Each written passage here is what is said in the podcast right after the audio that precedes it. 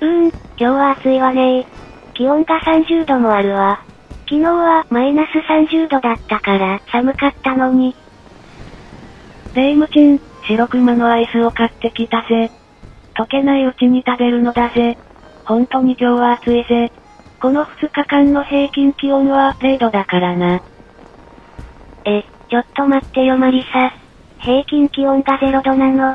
昨日はマイナス30度で、今日は30度だから、あ、ほんとだわ。この2日間の平均気温は0度で合ってるわね。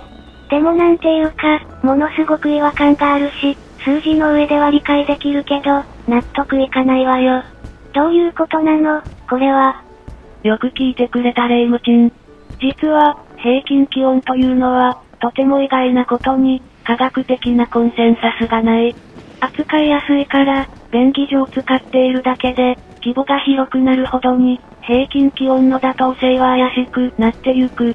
地球全体の平均気温を表現するための全球平均気温は完全なフェイクニュースであり、調べるほどに何の意味もないものだと判明した。ノーベル物理学賞を受賞している、ある科学者も、地球の平均気温というコンセプトは全くのナンセンスであり、誰一人として、そのようなデータは持っていないし、計測は不可能である、と断言しているぜ。さらに、重大な問題がある。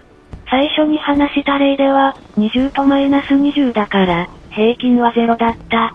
しかしもしも意図的に、計測を4日間に設定して、それらが40度とマイナス20度だとしたら、この4日間の平均気温は5度ということになる。これが意味するのは、計測期間を意図して選ぶことで、平均気温が上下することを意味する。さらに、計測する施設の場所を選ぶときに、もしも意図的に、極めて暑い場所をいくつか加えたら、平均気温を意図的に上げることができる。残念ながら、これはノア、という NASA の下部組織の上等手段であり、フェイクとは言わないまでも、極めて怪しいデータだ。これは陰謀論ではないぜ。検索すると無数に証拠が出てくるし、俺はノア、というのは奇妙な組織だと感じるのだぜ。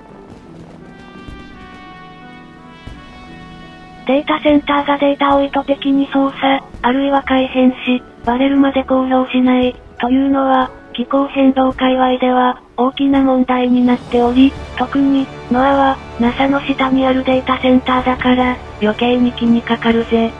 人や組織がデータを改変するときには、必ず理由がある。意味もなく改変する人はいないだろう。同じく、オーストラリアのデータセンターである、BOM、つまりボム、も2年前にデータ改変を認めた。これらのデータセンターの信頼性は、はっきり言って微妙だ。また、モラルにも問題があるだろう。ただし、NASA の衛星データは別の問題がある。海面レベルの計測に、技術的な限界があるらしい。海は基本的には常に動いている。また、地球自体も動いており、衛星はこれらに厳密に同期させようとしても、2、5メートルの誤差があるらしい。宇宙や惑星に関する一般的なデータとしては、2メートルなら誤差だ。しかし、海面レベルにおいては、無視できないほど大きな数字だぜ。NASA は比較的、公平な組織だ。だがしかし、技術に限界があり、衛星データには誤差があることを忘れてはならない。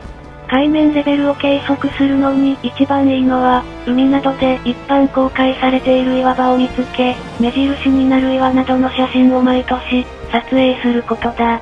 アナログだが、かなり確かなデータを集められるはずだぜ。最後に付け加えたいが、ノア、ボム、IPCC、N、IPCC などは、みんな物理や科学などの学位を基本的には持っているし、様々な本や論文も無数に出している人が多い。従って、権威においては互角であるし、そもそも権威で判断すべきではないぜ。とにかく、ノアのデータを参照するときには注意が必要なのだぜ。